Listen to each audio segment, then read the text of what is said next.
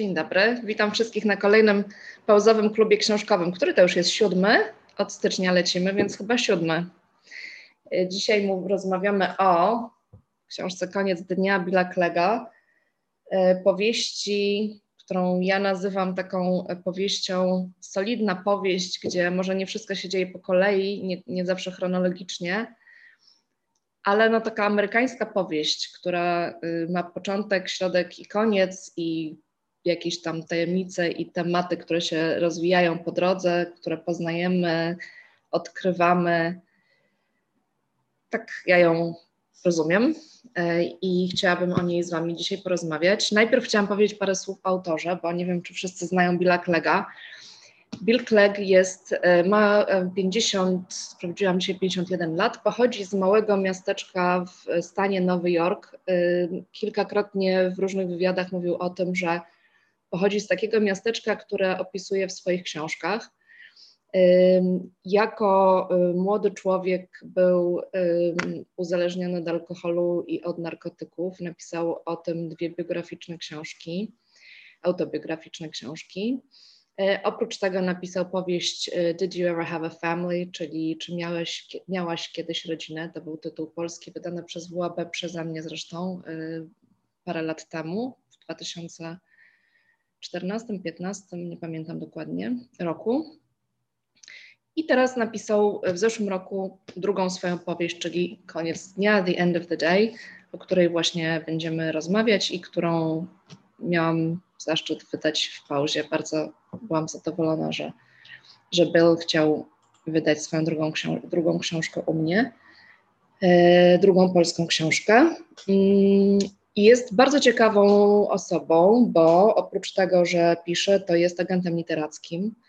Prowadzi jedną z najbardziej znanych i prestiżowych agencji literackich w Nowym Jorku, The Clegg Agency, z której zresztą wywodzą się moje autorki. Lauren Groff jest jego klientką i Ottessa Moshfegh jest jego klientką. Z innych, które może znacie, Emma Cline, wydana przez Sonię Drąg w Polsce, i no, kilka innych takich naprawdę dużych nazwisk. Także Bill jakby zna wszystko też od kuchni. Ja go poznałam jako agenta, ale też jako autora, kiedy właśnie wydałam jego pierwszą książkę w Polsce. Jest strasznie, strasznie miły, bardzo serdeczny. Zresztą w klubie pauzowym na Facebooku linkowałam wywiad Marcina Wilka z Wyliczanki, który przeprowadził z nim bardzo fajną rozmowę na moją prośbę przy okazji premiery książki w marcu. Ten wywiad będzie też spisany po polsku. Marcin mi obiecał, że go spisze, więc ci z was, którzy nie znają angielskiego, bo wywiad jest tylko po angielsku, można go znaleźć na YouTubie, na stronie pauzy też. Będziecie mieli okazję go przeczytać i jest to bardzo ciekawy wywiad głównie o tej książce, ale też o całym procesie pisania. A Bill jeszcze ma taką fajną, ja bardzo, bardzo podziwiam i szanuję za to, bardzo taką ciekawą, ale też smutną historię życiową. Mianowicie wraz ze swoim mężem, bo on ma męża zgodnie z prawem amerykańskim, nowojorskim, ma męża, więc jakby świadomie użyłam tego określenia. Wraz z mężem wychowują córkę brata, o ile dobrze pamiętam, brata Billa, który miał jakieś kłopoty, nie znam szczegółów. I no, z dnia na dzień ona w wieku chyba 2 lat została bez opieki rodziców, bo ani partnerka brata, ani brat nie byli w stanie się nią zajmować. No i Bill i Van Scott, czyli jego mąż, po prostu z dnia na dzień z malutką dziewczynką znaleźli się w Nowym Jorku, w swoim mieszkaniu na Manhattanie, gdzie no natychmiast jakieś tam nianie i różne przyjaciółki i znajome, które miały dzieci, przyjechały im tam pomagać z tą dziewczynką i wychowują ją do dzisiaj. Ona ma chyba teraz, nie pamiętam, 7-8 lat, jakoś tak. Jest też bardzo ciekawy artykuł, który Bill napisał na ten temat, mogę go też podlinkować w grupie, o tym, jak stali się rodziną, jak ich relacja, jego relacja z mężem się też zmieniła pod wpływem tego, że zostali rodzicami i jak chodzą do przedszkola, na występy i tak dalej. Także no, ogromne chapeau bas i szacun za taką sytuację, gdzie 2 facetów, obaj bardzo intensywnie pracujący, mieszkający w Nowym Jorku i żyjący bardzo wygodnie mężczyźni w wieku tam powiedzmy 40 kilku lat, nagle okazuje się, że muszą się zająć malutkim dzieckiem, nie mając o tym kompletnie pojęcia, ale dali radę i wydaje mi się, że robią to znakomicie. Także tyle o Billu. Wydaje mi się, że jest bardzo ciekawą osobą, bardzo empatyczną i bardzo fajnie pisze o kobietach głównie, bo głównie kobiety są bohaterkami jego książek. Właśnie w wywiadzie z Marcinem powiedział bardzo ciekawą rzecz, że bardzo mu blisko do kobiet, do psychiki kobiet, że być może dlatego też sam o tym mówi, że być może dlatego, że jest homoseksualny, to czuje taką bardzo dużą bliskość do kobiet. No i daje im głos właśnie w swoich książkach. Tak naprawdę w obu książkach najważniejszymi postaciami są postacie kobiece. Mężczyźni gdzieś tam w tle, akurat w końcu dnia głównie psują wszystko. Nie wiem, czy też miałyście takie wrażenie, ale ja miałam takie wrażenie. No i tyle ode mnie tytułem wstępu. Mnie zachwyciła pierwsza książka Billa i ta w pewnym stopniu też, w tym sensie, że bardzo mi się podoba konstrukcja, takie powolne odkrywanie różnych tajemnic, tego jak czytelnik poznaje powody, dla których pewne rzeczy się wydarzają i całe tło. Czy miałaś kiedyś rodzinę? Też w jakimś tam stopniu to się tak odbywa, a koniec dnia jest jeszcze ciekawiej napisany pod tym względem. Te rozdziały, gdzie każdy rozdział jest zatytułowany imieniem jednej z postaci i po kolei odkrywamy właśnie przesunięcia w czasie, pokazują nam, co się działo. Słucham. Ani się nie podobało. Może Ani, mogę Cię wywołać do odpowiedzi jako pierwszą? Jasne. Znaczy nie, że nie podobała mi się cała książka, tylko ona mnie nie zachwyciła i głównie ze względu na jego styl pisania, który mi zupełnie nie leżał. Po prostu uważam, że jest zbyt zagmatwany. Ja nawet napisałam w mojej recenzji, że nie uważam się za jakąś początkującą czytelniczkę, ale wiele razy musiałam wracać i czytać kilka razy te same ustępy, żeby zrozumieć, co właściwie on chce przekazać. Założenia dla mnie to jest raczej lekka książka. Ta konstrukcja nie jest dla mnie jakaś nowatorska, jakieś odkrywanie tajemnicy, chociaż dla mnie to nie była tajemnica, bo od początku prawie było dla mnie oczywiste, jak to się skończy, ale ten jego styl zepsuł mi przyjemność lektury. To głównie dlatego. Nie podobało mi się. A lubisz w ogóle takie konstrukcje w innych książkach, z którymi się spotkałaś, czy po prostu ta konstrukcja ci nie pasuje ogólnie? Nie, ta konstrukcja jest dla mnie okej. Nie jest dla mnie jakaś super nowatorska, bo często się taka zdarza, że cofając się wstecz, przez te retrospekcje odkrywa się te tło, więc konstrukcja całkiem okej. Dla mnie tylko właśnie jego styl zupełnie mi nie leżał, ale nawet nie umiem zwerbalizować, co konkretnie, poza tymi zagmatwanymi, pozornie prostymi, a z drugiej strony zagmatwanymi zdaniami. Jakoś nie będę tu winić Miłki, bo myślę, że ona zrobiła dobrą robotę, tylko po prostu myślę, że on tak pisze. No to... Tak pisze, tak, tak. No i albo się to lubi, albo nie, przepraszam, mam jakąś chrypkę dzisiaj. W Czym miałaś kiedyś rodzinę jest bardzo podobny styl, także nie wiem, czy czytałaś też poprzednią książkę, nie? Nie, pierwszy raz. W ogóle nie znałam tego autora wcześniej. On nie był za bardzo promowany właśnie przy okazji tej pierwszej książki, także stąd nie był zbyt dobrze znany. No dobrze. Jeszcze ktoś może inny? Ja się zgodzę z opinią Ani, ponieważ właśnie mnie też, o ile sama historia była ciekawa i bardzo lubię książki, jak są pisane jakby poniekąd z różnych perspektyw, to znaczy mamy tutaj narratora jednak tego trzecioosobowego, ale jednak nacisk na poszczególne historie poszczególnych postaci i to było bardzo fajne, to bardzo lubię w książkach, nawet bardziej niż jak taka tradycyjna narracja jednoosobowa, poznajemy cały świat z jednej perspektywy, bo wiem, że to jest taka narracja bardzo ograniczona i bardzo, nawet w jakimś sensie subiektywna, więc to mi się bardzo podobało. Natomiast miałam wrażenie, że zagmatwanie, związane mieszanie czasów i to takie mieszanie czasów w sensie takim, że zdanie po zdaniu jest jednym zdaniem wspomnienia, kolejne już jest teraźniejszością, moim zdaniem było to zbyt zagmatwane jak na samą historię. Znaczy historia jest stosunkowo prosta i jakby to, w jaki sposób autor trochę pokomplikował, pomieszał tymi postaciami, Dla mnie było w ogóle trudno połapać się, nawet nie w samych postaciach, bo oczywiście były te rozdziały podpisane imionami postaci, ale relacjach między nimi, kto jest czyim bratankiem, matką, adoptowaną, prawdziwą, przyjaciółką i w ogóle jakie tutaj, o jakim pokoleniu mówimy, czy mamy czasy szkolne, czy mamy już postacie wieku lat 60-70. I dla mnie jak na w ogóle cały jakby ten historia, do czego prowadzi, tak jak właśnie u poprzedniczki, da się przewidzieć, tak? Znaczy wiem dlaczego, dość szybko domyślałam się, dlaczego na przykład Dana i Jackie się rozstały i jak tutaj, że właściwie chodzi o to, żeby Hart poznał swoją prawdę, ale dla mnie to było zbyt rozczarowujące jak na to, jaki wysiłek czytelnik musi włożyć w to, żeby przejść przez tą książkę, żeby połapać się właśnie we wszystkich właśnie czasach i bohaterach, właśnie relacjach między nimi. I to było trochę nieadekwatne, jak na taką historię, i na no, dość prostą historię, można powiedzieć. Okej.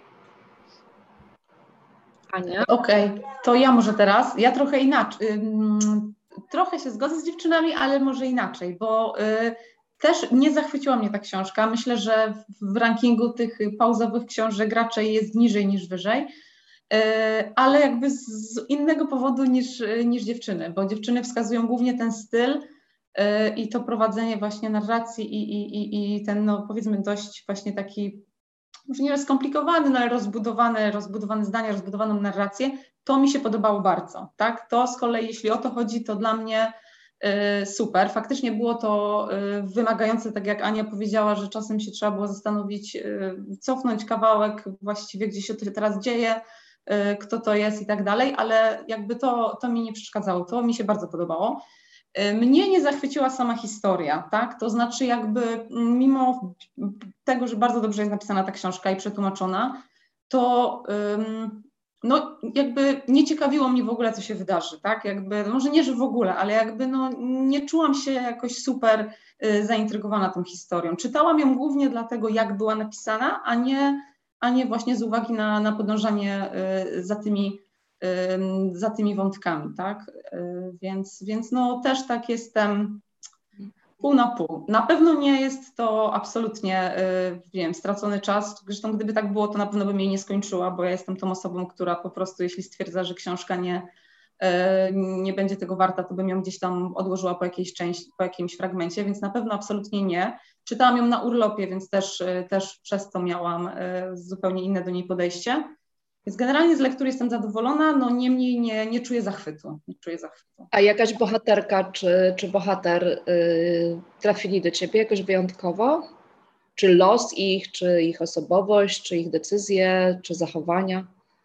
Czy na pewno oczywiście, myślę, że jak w większości z nas, tak myślę przynajmniej, po części moją sympatię wzbudziła Lupita i jej przewrotne spełnienie się, powiedziałabym, no, nie, wiecie, amerykańskiego snu, tak? To znaczy, że po tym, jak wylądowała na Hawajach z przyczyn wiadomych, to jakby rozwinęła tą swoją firmę i że teraz już pomaga innym kobietom i tak dalej, no to jakby to jak najbardziej, tak? Ten wątek, powiedzmy, takiego z zaskoczenia sukcesu, tak? Tego, powiedzmy, to jak najbardziej, ale no te pozostałe to jakoś niekoniecznie. Ale też właśnie zapomniałam dodać, że ja czytałam wcześniejszą książkę, Czy miałaś kiedyś rodzinę? W ogóle przez przypadek gdzieś w bibliotece ją złapałam i bardzo mi się podobała, bardziej niż ta. I też dlatego wiedziałam, czego się spodziewać, jeśli chodzi o styl autora, właśnie tego prowadzenia narracji, tych zmiennych perspektyw i że na pewno będzie dużo intensywnie, rodzinnie. I może też dlatego troszkę jestem rozczarowana, no bo wydaje mi się, że ta książka jest słabsza. Tamta była po prostu, fabuła była bardziej interesująca. Pamiętam, że tamtą byłam bardzo wciągnięta. Tamta mnie wciągnęła i nie mogłam się od niej oderwać, a ta była taka, no... Bo tam też nie wiadomo do końca, jakby no nie wiadomo, nie chcę spoilerować dla tych, którzy nie czytali, ale nie do końca wiemy, co się wydarzyło, tak. Prawda? Tak. Tam jest taka trochę, może nie, że kryminalna zagadka, no ale jest taka... Tak, tak, jest jakby ta zagadka w innym momencie, powiedzmy, ujawniona. Natomiast tutaj dobrze, że wspomniałaś o tej książce, cieszę się, że jest wśród nas ktoś, oprócz mnie, kto też ją przeczytał, bo tamtą książkę tłumaczył Maciej Płaza, nie Miłka. A jak pewnie zauważyłaś, wydaje mi się, że bardzo właśnie podobnie oddali styl autora, więc no taki on ma taki styl, tak, po prostu. Dzisiaj dosłownie sprawdzałam, kto tłumaczył, czy miałaś kiedyś rodzinę, bo bardzo byłam ciekawa i totalnie nie pamiętałam, ale no, wydawało mi się, że ktoś inny i byłam właśnie zaskoczona, tak, dokładnie, czyli jakby stwierdziłam, że okej, no to tylko potwierdza, że tłumaczenie jest jakby rzetelne, tak, faktycznie po prostu Clegg tak pisze. Mhm. No jedną z moich ulubionych postaci, oprócz Lupity, która chyba w ogóle wzbudza prawie wszystkich sympatię, z kogo nie pytam, to wszyscy mówią Lupita, nawet Marcin Wilk właśnie też w tej rozmowie z Cleggiem mówi o tym, że Lupita w ogóle porwała jego serce, jest postać Mo. Nie wiem, czy zwróciłyście na niego uwagę, bardzo ciekawa osoba, bardzo...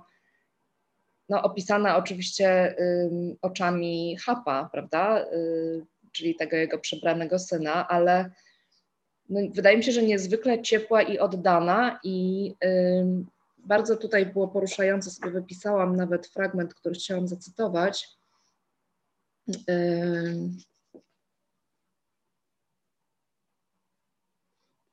Pozwolę sobie przeczytać kawałek, który mi się właśnie strasznie podoba o Mo. Kilka dni później Hub wrócił do Marylandu, rozmyślał o młodym mężczyźnie, którego opisywała Jana, czyli siostra Mo już po jego śmierci. Tym, który kradł dla matki i sióstr owoce na targu w Amanie, by nie musieli wydawać pieniędzy, których potrzebowali na podróż do Ameryki, który pracował 7 dni w tygodniu jako pomywacz, by dołożyć się do czynszu, jaki kazał im płacić kuzyn, który nigdy nie poszedł na studia, tylko został piekarzem jak jego ojciec i ożenił się z samotną matką wychowującą syna, którego nauczył tego, co sam wiedział o sporcie, o pieczeniu i o dobroci. Zawsze był wobec chłopca cierpliwy, nawet jeśli ten ignorował go, woląc od niego biologicznego ojca, który raz w roku przybył na latającym dywanie. Mo był dla niego dobry, nawet wtedy, gdy chłopiec jazgotał o tym, jak dzielny i ważny jest jego ojciec i nigdy nie zainteresował się człowiekiem, który zawiózł go na pogotowie, gdy Hap złamał łokieć. Przyrządzał dla niego przed szkołą naleśniki, jajka albo jedno i drugie i w 8 klasie pojechał jako opiekun na klasową wycieczkę do Montrealu. Kochał tego chłopca, jednak chłopiec nie zauważył, dopóki Mo nie odszedł. Tamtego wieczoru w Marylandzie Hub poczuł ogromną potrzebę rozpłakania się, ale nie był w stanie się przełamać.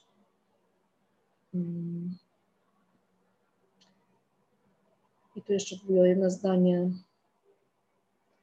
Czuł się wściekły na samego siebie. Popełnił jakiś nienaprawialny błąd. Bardzo wydaje mi się, że pięknie jest opisana ta postać i to jakby ile on dał z siebie i przez wiele lat dawał, prawda? To nie była jakaś jednorazowe poświęcenie czy jednorazowa opieka, tylko po prostu przez wiele lat poprzez miłość do matki dawał miłość Hapowi. Taka postać, o której się mało, mam wrażenie, mówi. Zazwyczaj mówi się dużo właśnie o Lupicie, o tych innych głównych bohaterkach. Mo jest taką postacią w tle, prawda, drugoplanową, ale wydaje mi się, że bardzo ciekawą. Nie wiem, czy zwróciłyście uwagę może na niego też, tak jak ja. I chyba jedyną pozytywną męską postacią, także taką może wzbudzającą sympatię. Tak, to prawda, zdecydowanie. Zdecydowanie. I tu jest też bardzo fajny cytat, kiedy z kolei dotyczący spotkania z Christopherem i jak Hub tamto wspomina. Kiedy teraz przypomina sobie tamtą kolację, myśli, że chyba to właśnie ostatni raz, gdy był wystarczająco młody, by podjąć decyzję opartą na przekonaniu, że zawsze będzie jeszcze czas. I też docenił Mo po jego odejściu. Z ojcem się nie chciał spotkać, bo myślał sobie, że zawsze będzie jeszcze czas się z nim spotkać, chociaż miał już 70 kilka lat. I no, do mnie to bardzo przemówiło właśnie takie poczucie nasze, że no, bardzo powszechne, prawda, że zawsze jeszcze coś zdążymy, że w sumie spotkamy się z kimś, rozwiążemy może jakieś sprawy, może porozmawiamy o czymś, o czym nie było okazji porozmawiać, no potem się okazuje, że nie do końca tak się dzieje i właśnie potem Hub żałuje, że nie docenił tej miłości, którą ma mu dawał. No ja też zwróciłam uwagę i zapamiętałam ten cytat, który ty przeczytałaś. Też mi bardzo zapadł w pamięć. Też pomyślałam, że ta bezinteresowność tego Mo i ten żal tego Huba to bardzo mnie dotknął, ale w ogóle cały ten wątek Alice i Mo dużo bardziej mi się podobał od tego wątku Jackie i Dany i nawet Lupity. Te fragmenty o Alice dużo chętniej czytałam i byłam ciekawa, co się dalej wydarzy, niż tamte inne fragmenty. I to, co powiedziała przedtem Ania i chyba też Kasia, że ja miałam, nie Kasia chyba, że też miałam cały czas problemy, jak oni są ze sobą spokrewnieni i dla mnie ta Jackie była tam zupełnie niepotrzebna. W ogóle ona była tylko wprowadzona po to, żeby Floyd spełnił jakąś rolę. Zupełnie ta postać dla mnie była zbędna w tej książce i jakoś mam wrażenie, że Clegg chciał w tej książce zawrzeć za dużo. On mógł się skupić bardziej na jednym wątku, a nie na tylu problemach, że i przyjaźń, i emigracja, i różnice klasowe, i to, i tamto. Ja bym wolała, żeby on się skupił na przykład na tym problemie rodziny Lupity, a nie rozwijał jeszcze ten wątek przyjaźni między Daną i Jackie, który dla mnie był zupełnie nudny. A propos Jackie, to też nie wiem, Aniu, czy zauważyłaś, jak czytałaś... Czy miałaś kiedyś rodzinę, że Jackie się pojawia w Czy miałaś kiedyś rodzinę? Jako, właśnie też nie mogłam znaleźć tego fragmentu, jakoś umknęło mi to i ona jest postacią, jedną z takich postaci drugoplanowych, 60-kilkuletnią matką czyjąś tam, która gdzieś się pojawia, ale właśnie się pojawia też w tej książce i Marcin Wilk właśnie to dostrzegł i zapytał Billa o to, dlaczego akurat Jackie. I Bill powiedział, że Jackie była początkiem tej historii. Być może to tłumaczy, dlaczego ona w ogóle tam jest, że nie chciał jej potem wyrzucić z tej historii, bo powiedział, że jakby zakiełkowała cała historia w jego głowie właśnie od Jackie i tego chyba syna, który jest w tym, Czy miałaś kiedyś rodzinę? I myślał, że w ogóle Koniec dnia będzie książką, gdzie głównymi bohaterami będzie Jackie i jej rodzina. I nagle się okazało, że właśnie ta Lupita mu skądś się urodziła i właściwie przejęła, powiedzmy, zaczęła grać główne skrzypce, tak? No ona i Dana i ten zupełnie inny wątek. A Jackie pozostała, no może jest takim trochę spadem, który można było usunąć. Ja w ogóle nie miałam jakiejś, nie czułam w ogóle sympatii do niej i też jakoś nie bardzo w ogóle starała się dowiedzieć, co się wydarzyło, tego Floyda, tak nie wiem, no odrzuciła od razu, nie pytając w ogóle o co chodzi, tak, co się tam wydarzyło tak naprawdę. Zobaczyła samochód, który jak potem się dowiadujemy, nie miał nic wspólnego z tą osobą, którą podejrzewała o to, że w tym samochodzie była i tak dalej. No samochód właśnie to jest ten, wszyscy na pewno poznają i tu jest fajna historia z tym samochodem, bo on jest dokładnie opisany w książce i wysyłałam zdjęcia Billowi, żeby ustalić, który dokładnie model to ma być. No i to jest ten model, aczkolwiek nie ma znaku Mercedesa, bo nie można na okładkach dawać znaków zastrzeżonych, więc no ale widać, że jest to samochód, który pojawia się w książce. O coś jeszcze chciałam zapytać. Jest taki fragment, uważam, że mistrzowski, jak Dana się spotyka z Hubem na stronie 220. I jest taki fragment. Dzień dobry, powiedział mężczyzna, podnosząc wzrok z pustym wyrazem twarzy. Nie odziedziczył po matce karnacji, lecz Dana już to wiedziała ze zdjęć. Dzień dobry, powtórzył. Tym razem serdeczniej. To jak unosił brwi, jak opadało mu jabłko Adama, jak marszczyła się skóra pod linią włosów, przez ułamek sekundy pomyślała o swoim ojcu z czasów, gdy była młoda. On miał wtedy lat 40, jak Hub teraz. Minęło dużo czasu, odkąd Dana myślała o ojcu inaczej niż jako starym i schorowanym mężczyźnie. Znów spojrzała w twarz Huba, by sprawdzić, co zainspirowało to wspomnienie, ale zobaczyła już tylko obcego człowieka. I pomyślałam sobie... Czy jej w ogóle nigdy nie przyszło do głowy, co tam się wydarzyło? Jak myślicie? Ja myślałam, że jej bardzo przyszło, dlatego ona zaaranżowała całą tą mistyfikację z Floydem. Nie? Nie sądzicie tak? No nie wiem właśnie, no bo jeżeli przyjmujemy, że to, co tutaj czytamy, to są myśli bohaterów, no to no, ale... co tam to wyparła? Ale weź pod uwagę, co też mnie bardzo drażniło, jest to, że autor zrobił z Jackie i z Dany takie staruszki, jak one już tam się przewracają, nic nie pamiętają, ledwo chodzą, a te kobiety mają po 70 lat. No toż ja nie wiem, moja mama ma 70 lat, jest całkiem normalna i się nie przewraca i nie zapomina dwóch zdań, co dwa zdania, co tam powiedziała. Więc może to była ta kreacja tej Dany, że ona co chwilę nie wiedziała, co tam się wydarzyło i musiała sobie przypominać z trudem. Ale dalej też mówi, przyglądając się Hapowi z bliska, to jest mój ulubiony, jeden z moich ulubionych fragmentów, dlatego tak go sobie odnotowałam. Przyglądając się Hapowi z bliska, dostrzegła, że w przeciwieństwie do swoich rodziców, którzy nigdy nie mieli szansy zostać kimś więcej niż impulsywnymi nastolatkami, wyrósł na wykształconego, kulturalnego, atrakcyjnego mężczyznę. No, czyli wiedziała. No nie, no jak? Rodziców dla mnie nastolatkami, czyli Floyd i Lupita. Aha, tak. Aha, o to chodzi. Tak. W przeciwieństwie do swoich rodziców, którzy nigdy nie mieli szansy zostać kimś więcej niż impulsywnymi nastolatkami. Aha. Ja mam wrażenie, że Dana nie wiedziała. Mhm. Takie ja na ten fragment nie zwróciłam uwagi. Nie, ja odebrałam, że ona chyba po prostu uwierzyła w tą historię jakby z Floydem, tak? Że przyjmowała, że może miała jakieś tam wątpliwości, ale...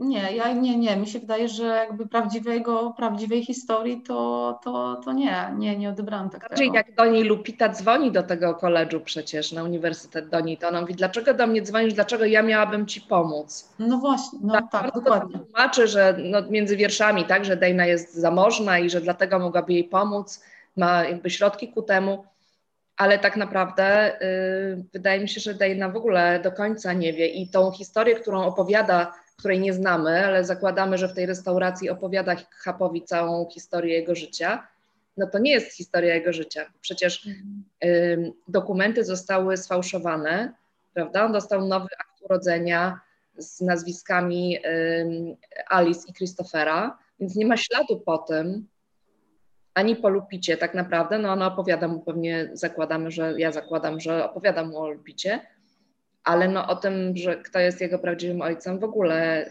nie ma szansy się dowiedzieć, bo skąd. A macie rację, może ten fragment z tym, gdzie on przypomina jej krótko ojca, to był tylko taki ukichnięcie do czytelnika, że on faktycznie jest jego synem, a teraz się z wami zgadzam, że ona chyba nie wiedziała faktycznie. Bo to było wcześniej, bo ten fragment był wcześniej, zanim się jakby wyjaśniło, tak. kto jest ojcem. To było takie wcześniej, to był w ogóle pierwszy taki jasny, jednoznaczny sygnał, że jakby on jest synem Lupity, nie? Chyba, jeśli dobrze pamiętam, że dopiero potem była opisana cała ta sytuacja z Tom, tak mi się wydaje, ale nie pamiętam.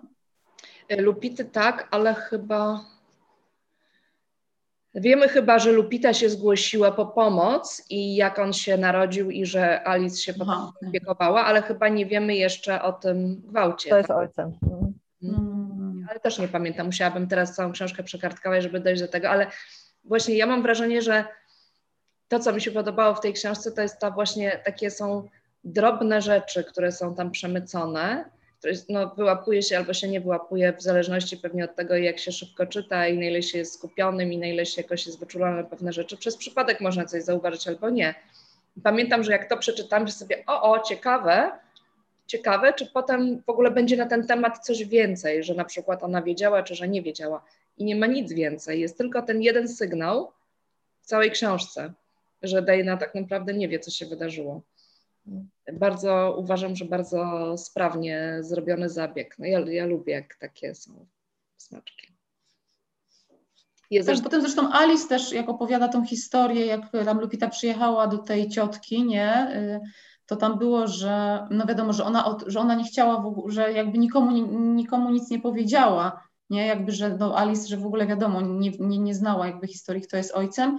I tylko był ten wątek już w historii Lupity, że jak rozmawiała z tą opiekunką, to że jakby widziała w jej oczach, że ona może znać prawdę, takie coś może, było. Ta Li, że może znać prawdę, tak, czyli dla tego ojca, tak, który to... Tak, że jakby wiedząc, jakim jej brat jest i że jakby może wiedzieć, jakby, mimo że ta jej wprost, nie, ona mówiła jej chyba w końcu ostatecznie, nie. Chyba nie, ale to było tak, że nie, tylko w tej scenie, o której mówisz, było tak, że Dana mówi do ciotki, że może zadzwonić do ojca, chyba coś takiego. Tak, i tak, mówi, tak. Nie, to w ogóle jest zbędne i tutaj ja się wszystkim zajmę, tak? I też mi się wydawało, że Li na przykład wiedziała, tak, co się wydarzyło. Nie, ale nie, ja nie o tej scenie mówię. Ja mówię, Lupita jak opowiadała, że kiedyś przyszła do niej do pokoju, tam gdzie mieszkała Li, tak. I że ona widziała w jej oczach, czy coś takiego, jakby ona znała prawdę. Coś takiego było na pewno. Szukam fragmentu, bo ja wiem, o co chodzi, dzisiaj go przeglądałam. Też szukam. Opowiadajcie coś innego w międzyczasie, jak szukamy. Może ktoś coś zechce powiedzieć. To jest ważny fragment. To ja powiem, że mi się wydaje, że mi to poumykało takie rzeczy niektóre, bo po prostu denerwował mnie ten styl. Ja potem już tak czytałam mniej uważnie. Tak myślę. Bardziej podążałam za głównym wątkiem. Bardzo możliwe. Zresztą w ogóle tak jak mówisz, no żeby wszystko prześledzić, bo ja też się gubiłam w pewnym momencie, kto jest czyją siostrą i też mi się te plany czasowe myliły, więc to w ogóle było, no łatwo było się pogubić, tu się zgadzam. Ja cały czas się zastanawiałam, jak ta Jackie jest spokrewniona z Lupitą i jej siostrą, bo cały czas myślałam, że one są jakoś spokrewnione. A, no tak. No a nie były w ogóle, nie? No nie, w ogóle. I to jak do tego doszłam, to mnie to rozczarowało, bo po co ta Jackie tam była? Nie, Jackie to najsłabsze ogniwo, zgadzam się. I jeszcze tam jest wprowadzony ten cały wątek, jak ta córka to nią dyryguje i on tak bezwłasnowolnia. To jest zbędne też. Zbędne jest, bo on nie jest rozwinięty, ale mimo to ileś tam stron na ten temat jest. Tak, nie, to się zgadzam. To akurat dla mnie też było kompletnie bez sensu. Powiem bardzo krytycznie o moim autorze, no ale ten wątek, no też zupełnie...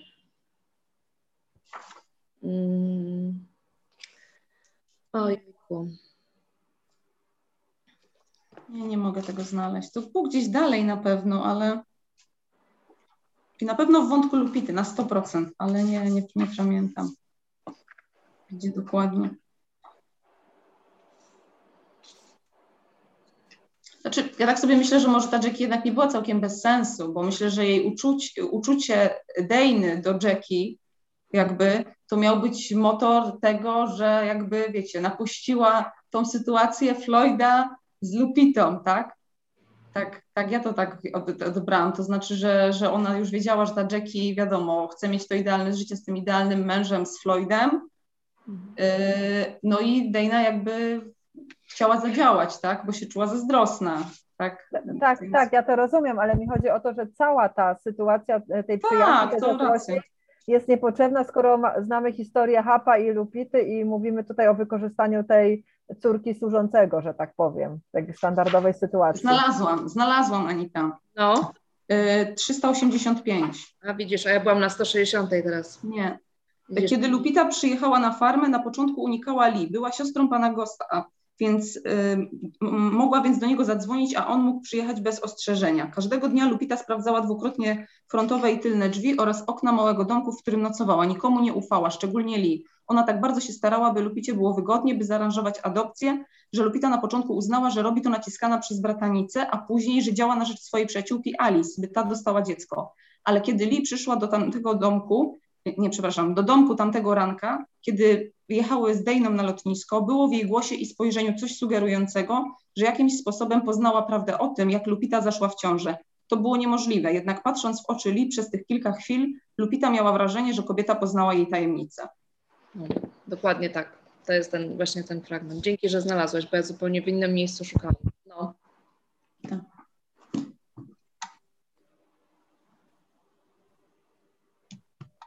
Natomiast też ciekawiło mnie to, że to tak jak Ania Bittner mówiła, że tam po prostu tyle się dzieje, tak? Bo mamy tak, oprócz tego, że mamy te koleżanki i już pomijam, że sam gwałt, tak? No ale potem ten wątek z Floydem. Mamy sytuację z ojcem, znaczy z Christopherem, który nie jest ojcem, jest homoseksualny, nie jest Alice, ale udaje, że jest, bo tam rodzina i tak dalej, i tak dalej. No, strasznie było dużo tego, to tutaj się zgadzam i rzeczywiście można byłoby dzielić kilka powieści. Także może jakiś redaktor mógł to podzielić na pół na przykład i wyciąć część wątków i zaoszczędzić je do kolejnej książki. Ja jestem teraz w ogóle zaskoczona, bo teraz się okazuje, że Javi jest dzieckiem gwałtu, natomiast ja miałam wrażenie, że Lupita chciała tego, właśnie tej relacji i wspomina to jako najpiękniejsze przeżycie w życiu, no raczej gwałt nie jest najpiękniejszym przeżyciem w życiu kobiety. Ja się zastanawiam, co tutaj znowu pogmatwałam ja i właśnie skąd... To było najpiękniejszym przeżyciu, gdzie to było? Nie powiem teraz, ale generalnie ja pamiętam właśnie, że Lupita do tego powiedziała, że choćby miało być to jedyne takie doświadczenie w jej życiu, to ona by cały czas do tego chętnie wracała. Jeszcze raz? Możesz powtórzyć, bo coś przerwało. Że Lupita właśnie tam opisywała, że choćby to miało być jej jedyne doświadczenie, widziałaś, że ten związek nie ma przyszłości, bo Claude jest z Jackie, to ona cały czas chętnie do tego wracała, że to była jej najlepsza godzina, tam dwie w jej życiu i zaczął do tego chętnie wraca, więc nie wydaje mi się, żeby to miała być scena, nie wiem, wymuszonego seksu, jakoś tak tego nie interpretowałam. Ale to było chyba o tej imprezie i czasie z Floydem, a nie o ojcu Dejny, który ją zgwałcił. A bo teraz mówimy o tym ojcu, to ja tego nie, bo ja myślałam, że chodzi o Floyda.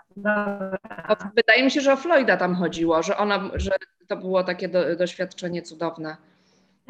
Tak, to na pewno, tylko ja myślałam, że chodziło o to, że to Floyd, że mówicie o tym, że Floyd zgwałcił tą Lupitę, nie? I to mi się nie zgadzało.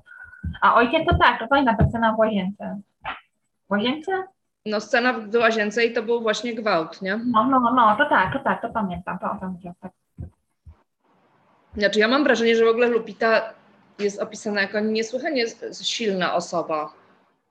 To mi się też bardzo w niej podobało i nawet ta scena, kiedy na końcu tą lalkę pali, która symbolizowała siostrę i ta siostra była takim dla niej oparciem, no ale wie już, że siostra odeszła i że w tej sprawie dzwoni ta siostrzenica, do niej, gdzie tam odrzuca te numery, te telefony, pamiętacie?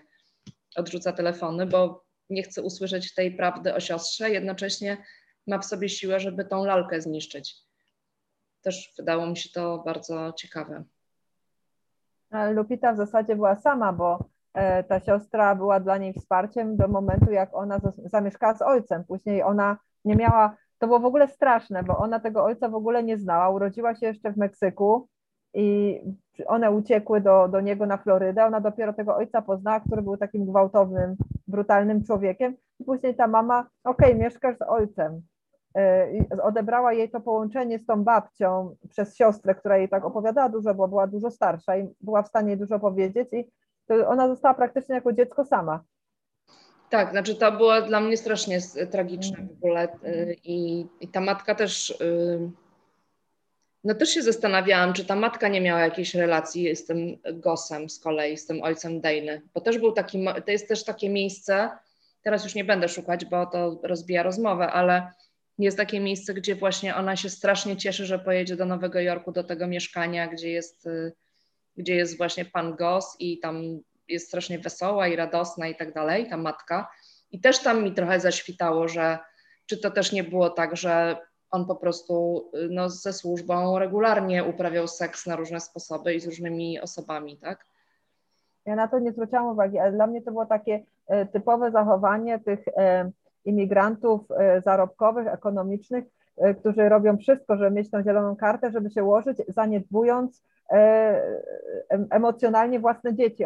Oni to robią dla dzieci, ale równocześnie te dzieci krzywdzą. I to jest taki wzór, który się powtarza w tych imigracjach, pierwszych imigracjach z tych biedniejszych krajów na całym świecie, że ci rodzice, i na pewno tak było i w polskiej imigracji w latach 80., 70., choćby do Niemiec, że to była ta walka o te pieniądze, o ten prawo pobytu, o ten status, a te dzieci zostały pozostawione same sobie, a wszystko było dla nich.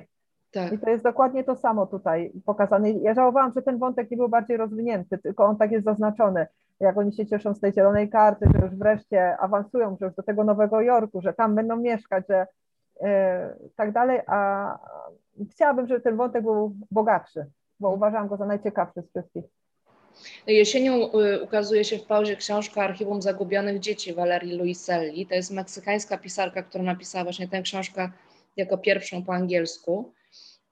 I to jest właśnie książka między innymi o dzieciach właśnie przemycanych przez granicę, potem porzucanych, nieraz zostawianych w Meksyku na długie lata, kiedy rodzice są na dorobku, tak jak było w tym przypadku, prawda, że też tam najpierw ojciec wyjechał i tak dobrze, bo tylko ojciec, a potem one we trzy dołączyły do niego, ile dobrze pamiętam, czyli matka, Lupita i ta siostra. Ale często też jest tak, że rodzice sami wyjeżdżają, zostawiają dzieci z babcią, dziadkiem, tak, i później po 5 czy 10 latach w ogóle praktycznie już tych dzieci nie znają i wtedy je jakby przeciągają, czy tam no, transportują zazwyczaj nielegalnie z Meksyku przez granicę do Stanów Zjednoczonych, wrzucają je w zupełnie nowe otoczenie z tak naprawdę obcymi dla siebie ludźmi, tak, no bo jak rodzice wyjechali, jak dziecko ma, nie wiem, 3 czy 4 lata, a potem ma 10, jak widzi rodziców po raz kolejny, no to w ogóle nie zna tych rodziców, prawda? I bardzo dobra powieść swoją drogą, to będzie co czytać jesienią. I ma 600 stron, więc jest dużo czytania. Bardzo, bardzo dobra, bardzo ciekawa książka właśnie na ten temat. Ja chciałam tylko dodać, Anita, to co powiedziałaś o tym, że ta matka mogła mieć jakieś tam relacje z tym Gossem, to przecież tam było z tą siostrą, tam też był taki fragment. Po tej całej sytuacji, po tym gwałcie, czy może trochę później, jak ta siostra się zjawiła, to było coś, że jakby ona się zorientowała i tak jakby wtedy ta relacja ich zupełnie jakby umarły. Był taki fragment na pewno i że tak samo jak tu widziała w oczach tej Lee, że ona naprawdę to było coś takiego, że ona się zastanawia, czy nawet stwierdza, że siostra wie jakby co się stało i w ogóle nie czuje jakby wsparcia, nie? Że jakiegoś tam... No. Dlatego ja to odebrałam jako sygnał, że to nie był pierwszy przypadek taki, że albo ta siostra, albo ta matka już, że coś było na rzeczy, nie? Mi się wydaje, że to były takie właśnie, tak jak mówisz, takie, tak. No, masz rację, bo teraz mi się też przypomniał właśnie ten wątek siostry, tak. Natomiast a propos tych zbędnych... I może dlatego one też jechały tam, a ona to zostawała, bo ona powiedzmy jeszcze była małą dziewczynką wcześniej, nie? A matka córkę starszą zabrała ze sobą tam, żeby nie wiem.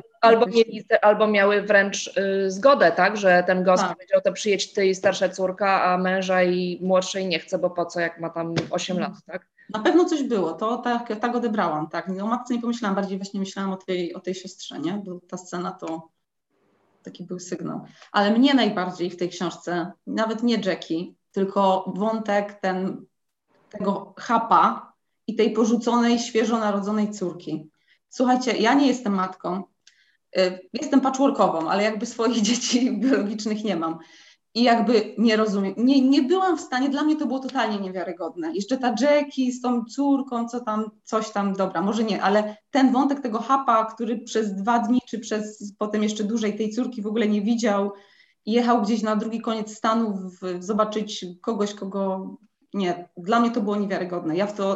To była rzecz, w którą ja totalnie nie uwierzyłam w tej książce.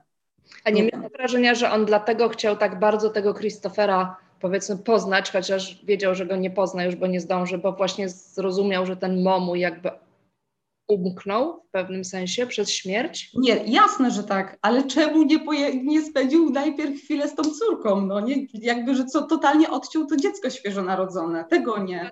Ona mówi do niego, ona ma 6 dni, a tylko 1,5 dnia z nią spędzi. Tak, no właśnie. No, i dla mnie to było jakieś... No mówię, nie wiem, tak, też nie wiem, jak się ojcowie zachowują w chwili, wiadomo, jak się, może są jakieś takie reakcje, prawda, szokowe, czy zupełnie jakieś niewiarygodne, ale dla mnie, nie wiem, to było, to miałam takie dużą wątpliwość. Natomiast ale to, co powiedziałaś o autorze, że jego brat nie mógł wychowywać swojej córki z uwagi na jakieś tam problemy, może to jest jakiś trop do tego.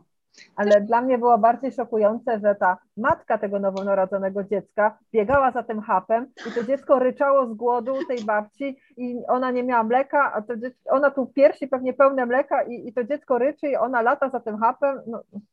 Wow. A matka to wiesz, hormony. Ja to matkę sobie jakoś wytłumaczyłam, jeszcze byłam w stanie może, ale nie, tego... Ja nie. Ja sobie tego nie wyobrażam, po porodzie gdzieś latała, ja leżałam w łóżku i byłam szczęśliwa, że mam święty spokój, a nie żeby latać za facetem.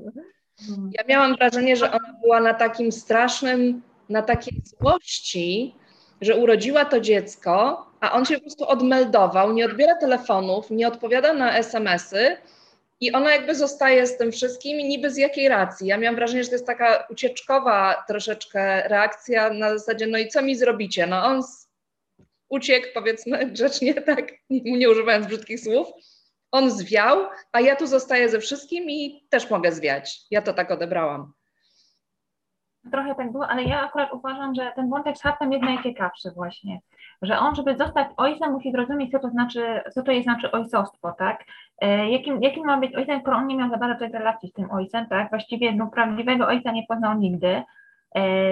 Chyba, tak, ostatecznie, tak, Chrishoppera nie zdążył dobrze poznać, no Zmo traktował jak traktował i tutaj jak ja czytam ten wątek, to mi się kojarzył ten taki wątek z serialu Przyjaciele, bo ostatnio zaczęłam oglądać od pierwszego sezonu, jak, strasznie zapomnę, jak się nazywa, miał zostać ojcem jeden z tych bohaterów i właśnie się pytał swojego ojca, kiedy on poczuł, że zostanie ojcem, bo on dopiero w ostatnich miesiącach w ciąży swojej żony, właściwie byłej żony, która się rozwiązała z lesbijką, on dopiero się zastanawiał właśnie, zaczynał panikę, co to znaczy bycie ojcem. I ten ojciec tego bohatera powiedział, że w momencie on to właściwie poczuł, jak on złapał go za tę piątką za palec.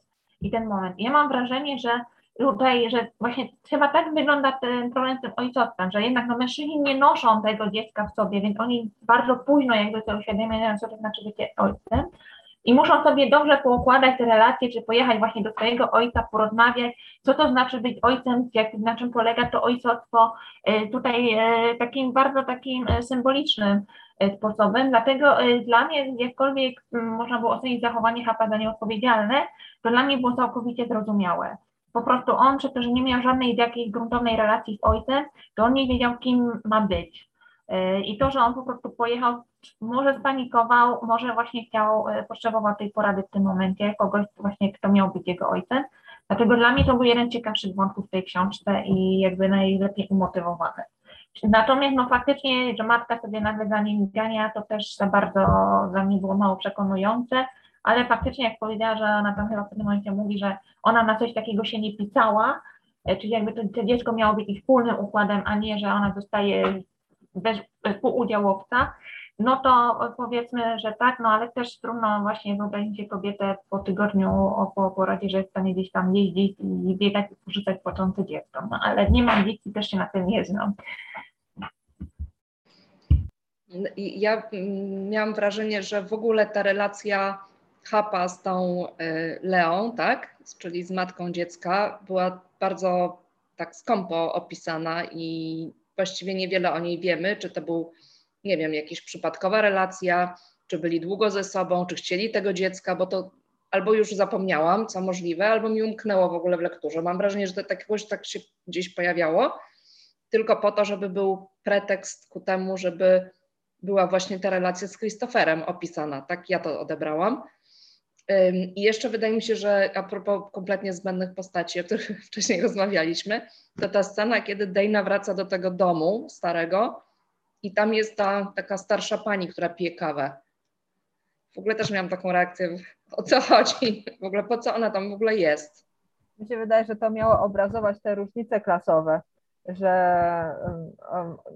z jednej strony ona się zgodziła, żeby ona tam mieszkała, czego nie pamiętała jako staruszka 70-letnia, a potem nagle ją to wkurza, tak, tu w moich włościach ktoś tutaj się urządził. Czyli takie, no ona zupełnie inaczej jest wychowana, jako taka mini księżniczka i mi się wydaje, że to miało obrazować te różnice klasowe. Ale właśnie to, co mówiła Kasia i co ty też powiedziałaś, że mi się wydaje, że właśnie ten punkt ciężkości był źle ułożony w tej książce, że właśnie tu było za mało pisane o tym Hapie, który jest ważny w tej książce, i tej Lei, ale tak strasznie dużo o tej Jackie i tych jej dzieciach, którzy nie są istotni. No to tak. No, to jest słuszne, to bardzo słuszna uwaga, tak. Ja bym broniła tej Jackie jednak, bo dla mnie to była ciekawa postać, chyba nawet bardziej niż Lupita. A czy ciekawa? Ona była dość prosta i bardzo wyrazista i ona postanowiła taki idealny kontrast dla Dejny. Po prostu można spojrzeć na to, że ktoś może się spełniać w roli właśnie, że kobiet, które mają cel usiedlić jakiegoś faceta, założyć z nim rodzinę, żeby nie mieć żadnej aspiracji. To jest taki przykład kobiety z lat 50. właściwie tam, no tak, lat 50. w Ameryce, kiedy właśnie głównym celem było właśnie złapanie męża, tak, jak się uda w koledżu, to świetnie, jak nie, to ewentualnie pójdzie się na studiach po to, żeby złapać męża i zostać w domu. Faktem jest to, że ta postać, biorąc pod uwagę, że jest powieść wydana w tym, chociaż nie, no bo biorąc pod uwagę, że mają 70 lat, to tak, to one właśnie są tego pokolenia, to jest właśnie przykład takiej amerykańskiej kobiety z lat 50. No i jestem świeżo po lekturze Mistyki kobiecości, więc może dlatego też na to patrzyłam, ale dla mnie to może stanowi taki wzór właśnie tej typowej kobiety z tego pokolenia, który dla niej to był po prostu cel być dążona, ona nie marzyła o studiach, bo po co studia. Tutaj inne bohaterki były bardziej ambitne, chciały jakby wybić się z tego, ale ona była właśnie taką prostą postacią, która, na której było właśnie, nie miała jakichś ambitnych celi, które jakby życie pokrzyżowało albo utrudniło możliwość spełnienia, jak to było w przypadku Lupity, tylko ona chciała się spełnić za wszelką cenę w tym. I to mówiła świetny kontrast właśnie dla przyjaźni, która właśnie jakby jest taką przyjaźnią oparta na dużych kontrastach i społecznych, i właśnie jakby takich celów w życiu, jakie miałby. No ona w pewnym sensie była też wykorzystana przez tych rodziców Dejny, którzy chcieli, żeby Dejna miała towarzyszkę i przyjaciółkę, kiedy na wakacje przyjeżdżała do tego domu, tak? I ta Jackie pełniła funkcję takiej wakacyjnej przyjaciółki, żeby była tylko pod ręką, jak Dejna kogoś potrzebuje. I słusznie mówiłaś o tym jej marzeniu takim, tym tradycyjnym marzeniu z lat 50., kobiet w latach 50., bo tam jest właśnie o tym domku, jak ona opisuje dom, że dokładnie o takim domu marzyła, białym, z białym, tym, jak to się nazywa po polsku, picket fence, taki, Boże, brakuje mi słowa, ogrodzenie takie drewniane, też białe, tak? To, tak się nawet mówi, że jest white picket fence, taki białe, niskie ogrodzenie wokół domu i to jest taki element właśnie takich tradycyjnych marzeń, tak, że właśnie taki domek. I w tym domu całe życie przeżyła, tak, Jackie, który sobie wymarzyła. Natomiast relacja Jackie z Dejną i w ogóle, no to też takie mocno toksyczne wszystko, nie, jak ona tam jedzie wybierać te sukienki, na bal maturalny jadą do Nowego Jorku i dla Jackie to jest w ogóle jakiś kosmos. Nie wiem, czy to pamiętacie. No i potem dopiero Lupita jako trzecia tam dołącza do tego grona, tak? W pewnym momencie. Ale każda jest w ogóle z innej bajki, z innego zupełnie kosmosu.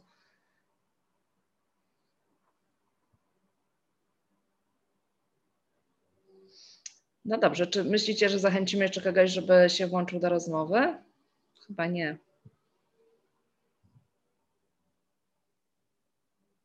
O. Ja tak jeszcze odnośnie Jackie, bo przysłuchuję się. Dla mnie to też jest tak, jak myślę o tych wszystkich postaciach kobiecych, że żadna z tych kobiet gdzieś tam nie mogła realizować swoich potrzeb, nie? I ja też sobie tak pomyślałam o tym momencie, kiedy Jackie się sprzeciwiła swojej córce. Ona to tak mocno przeżyła, że na nią nakrzyczała. To był chyba jeden z nielicznych momentów, że ona się mogła komuś sprzeciwić w życiu. Że jej takim szczytem buntu było to, że mąż musiał spać na kanapie przez jakiś czas, nie? To było takie też nie wprost, tylko to było takie trochę wierno-agresywne, powiedziałabym. Mhm. A jeszcze wracając do tego momentu wykorzystania Lupity, to ja zastanawiałam się, czy ta siostra się tam faktycznie pojawiła, czy to nie była dysocjacja, bo czasami osoby wykorzystane wchodzą w taki stan dysocjacji. To znaczy w momencie gwałtu one trochę wychodzą z ciała jakby i stają z boku. I zastanawiałam się, czy to bardziej nie była jej fantazja na temat tego, że ta siostra mogłaby tam być, czy nie wiem nawet, czy tam się nie pojawiła babcia w pewnym momencie, więc ja nie miałam pewności, czy to się naprawdę zdarzyło, że ta siostra tam weszła, czy nie. Akurat nie mam jasności. Może ja jakoś zapamiętałam ten fragment, ale tak się czasem dzieje w momencie wykorzystania, że gdzieś tam ludzie wychodzą z ciała i nie do końca pamiętają sam moment wykorzystania. To jest taki mechanizm, który ma chronić naszą psychikę właśnie, gdy coś takiego się dzieje. Bardzo ciekawy był ten zabieg i to może fajnie pokazywać, w cudzysłowie fajnie, ale pokazuje właśnie jak się to przeżywa, jak pewnie osoby wykorzystują to przeżywają, więc to była dla mnie mocna scena i gdzieś tam właśnie ta Jackie była dla mnie ważna postać, w sensie przyglądałam się i współczułam jej, że całe jej życie właśnie tak wyglądało, tak jak tutaj wspominała wcześniej Katarzyna, że ona no właśnie miała takie marzenie, żeby kogoś tam złapać, usiedlić, mieć ten domek, no ale to się marzenie tak nie do końca chyba poukładało tak, jakby ona chciała, nie? Ale czy nie myślałeś, że tragiczne, dla mnie jakby tragedią Jackie największą było to, że tak naprawdę ona miała w jakimś stopniu zniszczone życie, jakby z powodu, który nie istniał, tak? Bo Floyd jej nie zdradził. Tak. Prawda? Bo Lupita nie chce z nim tam nic robić i mówi mu za tą stodołą, mówi mu przecież masz dziewczynę, tak? W ogóle do niczego nie doszło. Tak ja zrozumiałam, że do niczego nie doszło. On był pijany, więc tam miał tą koszulę wyciągniętą ze spodni, jakieś tam włosy. Ja tak zrozumiałam, tak pamiętam to, że bo on właściwie niczego złego nie zrobił. A on żyje przez, nie wiem, 60 Ona gdzieś cały czas miała w głowie, że to Dana ją zdradziła, nie? Tak. Z Floydem i to chyba ona gdzieś... samochód, prawda? Bo zobaczyła ten samochód w oddali. To się nie wydarzyło tak naprawdę. A po pierwsze się nie wydarzyło, w ogóle to nie była Dana, nie? I tak naprawdę przez 50 czy 40 lat żyje na takim, z taką niechęcią, złością na Danę, złością na Floyda, o coś, co w ogóle nie miało miejsca prawdopodobnie, tak? Takim niedopowiedzeniem. Także no, dla mnie to postać, która wywołała współczucie, ale też sobie tak pomyślałam, że żadna z tych kobiet, mówiliśmy o tych postaciach męskich, że właściwie nie ma tych pozytywnych zbyt wiele poza Moe, to żadna z tych postaci według mnie nie jest szczęśliwa. Mhm. Kobiecych. Tak, to prawda. Też tak miałam takie wrażenie. Jeżeli to najprędzej Lupita, no ale generalnie też tak nie do końca, nie? Bo ona jest z kolei bardzo samotna, mam wrażenie. A Alice? Nie jest według was Alice szczęśliwa? Nie pamiętam. No jak Mo poznała, przecież była szczęśliwa w tym związku z Mo. No z tym Mo przez jakiś czas. No i też jest tam fajnie opisane, że jest też szczęśliwa właściwie wychowując Hapa, prawda? Że zaczyna go kochać coraz bardziej, jest z nim coraz bardziej związana. No może Alice w sumie to jest tak, to jest słuszna uwaga. Ale tutaj Barbara pisze, wydaje mi się, że matka Jackie też była jedną z ofiar Gossa. Scena, kiedy Goss przychodzi zaprosić Jackie do stajni, tak jakby na to wskazywała, strona 285, już sobie patrzę. Matka Jackie na widok Gossa. Jackie, moja córka tu jest, Jackie, mamy gościa. Matka Jackie, już patrzę. Matka Jackie rozpakowywała właśnie zakupy z samochodu, a ojciec pracował. To był potwornie upalny dzień i Jackie czekała w cieniu garażu, by trochę się schłodzić. W tamtej rozmowie dało się wyczuć lekkie napięcie, lecz Jackie pamięta tylko, że matka nagle zaczęła wołać ją po imieniu. Jackie, moja córka tu jest. Jackie, mamy gościa. A mężczyzna, który oznajmił, że jest nowym sąsiadem, zaprosił Jackie do odwiedzin w stajni i obejrzenia koni. Zaproponował nawet konkretnie 9:00 następnego ranka, dodał także, że matka Jackie może zabrać męża. Wszyscy mogą przyjść. No, tak, to jest bardzo... Dziękujemy, Barbaro, dzięki za tą uwagę. Myślę, że to jest bardzo celna uwaga, tak. No to by wskazywało na to, że generalnie pan Goss po prostu z kim się dało utrzymywał relację, no niestety. Oczywiście głównie tutaj mówimy o służbie czy jakichś tam ludziach, którzy dla niego pracowali. Wydaje mi się, że też ten kierowca i ta Marcella, jak ona się nazywała, Marcella chyba. Tak, Marcella, ta opiekunka, znaczy nie tyle opiekunka, ile służąca Dany i ten kierowca Dany, których ona cały czas krytykuje za to, że mówią jej, co ma robić i tak dalej, no ale z drugiej strony, na ile ona w ogóle na ile ona naprawdę ma tego Alzheimera, jest w pierwszych jakichś tam stadiach i na ile kontroluje rzeczywistość, a na ile oni muszą, tak? Bo ten kierowca wyraźnie tak jakby dba o nią też, tak? I ta Marcella. To też taki ciekawy wątek, że ona ma głównie niechęć do tych ludzi, którzy ją otaczają. Chociaż tam pisze, że Marcella w milczeniu znosiła wszystkie jej relacje z kolejnymi mężczyznami i kobietami, o nic nie pytała i była dyskretna i niczego nie komentowała. Także to jakby pozytywnie o tej Marcelli, ale generalnie służba była przez Dane traktowana jako taki gorszy sort, tak? Ta klasowość właśnie jest tu bardzo wyraźnie pokazana w taki trochę łopatologiczny może sposób, ale jednak. No dobrze, Sabina się odezwała, bardzo dziękujemy Sabina, Barbara napisała, może ktoś jeszcze, kto jeszcze nic nie mówił, ma ochotę się z nami podzielić wrażeniami. Nie będę nikogo wywoływać do tablicy, a jak ktoś ma ochotę, to zapraszamy. Jak nie, to nie wiem, chyba będziemy powoli kończyć. Czy ktoś jeszcze ma jakieś uwagi, pomysły? Wszyscy wracamy i przeczytamy książkę drugi raz, żeby wyłapać wszystkie niuanse. Albo trzeci raz, jak w moim przypadku, czy czwarty. No dobrze, słuchajcie, to chyba tyle. Chyba tyle na dziś. Dzisiaj troszkę krótszy klub. Bardzo Wam dziękuję. Bardzo Wam dziękuję. Czy robimy w sierpniu? Będziecie pod komputerami i chętne? Ja postaram się być, ale powiedz szybko, jaka książka, żeby z promocji skorzystać. A, właśnie promocja. Mogę do jutra pomyśleć? Jasne. I do jutra pomyślę, bo dzisiaj miałam różne pomysły. Myślałam, żeby Starnonego omówić, bo to jest nowość i on będzie gościem Literackiego Sopotu i chciałam zaprosić też tłumaczkę, która jeszcze z nami nie była. Jest taka, nie wiem czy wada, no ale tak, ponieważ większość moich tłumaczy kilka książek, to potem się okazuje, że na przykład Miłka jest na prawie w każdym spotkaniu, co jest super, bo Miłka jest super, natomiast no też nie do końca o to chodzi, żeby wszystkich tłumaczy po prostu ciągać na każde spotkania klubowe, więc chciałam zapytać właśnie tłumaczkę Starnonego, czy chciałaby dołączyć i pomyślałam, że wtedy już będzie po Sopocie, więc jeśli ktoś będzie chciał przeczytać książkę, obejrzeć spotkanie z nim, które będzie zdalne niestety, ale będzie i potem możemy porozmawiać o książce. Także może, myślę, że to będzie Starnono, ale to jeszcze jutro wrzucę. A macie jakieś ewentualnie inne propozycje? Kto komuś jakoś bardzo zależy na czymś? Nie? Dobra. Aniu, coś mówiłaś? Tak, ja jeszcze coś chciałam powiedzieć, przypomniało mi się a propos książki, a propos końca dnia. Dla mnie to jest w ogóle niepauzowa książka, Anita. Totalnie nie. Boże, dlaczego?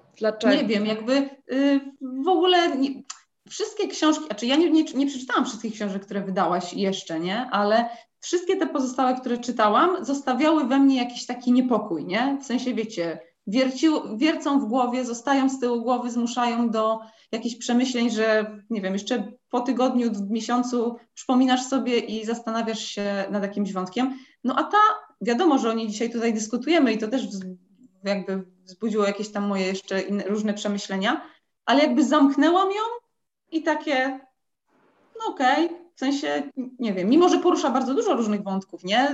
Wiadomo, tak jak Ania słusznie zauważyła, przeładowana tymi różnymi ważnymi tematami, to jakby, nie wiem, nie była to dla mnie jakby do reszty książek wydawanych przez Ciebie. Nie wiem, takie mam spostrzeżenie, może dziewczyny inaczej uważają. Nie wiem. Słuchaj, to jest bardzo ciekawe, na przykład a propos okładek, to też się często pojawia, że jest jakaś okładka i po prostu nagle ktoś mówi, Boże, w ogóle ta okładka kompletnie nie pasuje i ja też nie wiem dlaczego, bo dla mnie pasuje, co jest oczywiste, skoro ją wydałam albo zrobiłam taką okładkę.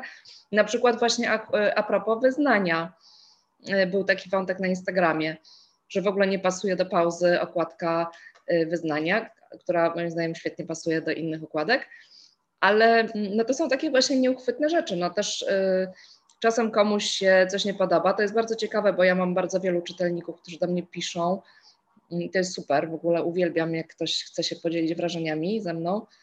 Teraz nie ma za bardzo okazji do spotkań takich na żywo, więc nie ma okazji do rozmów, ale bardzo, no praktycznie codziennie ktoś coś tam pisze, na przykład na Instagramie do mnie w sprawie jakiejś książki.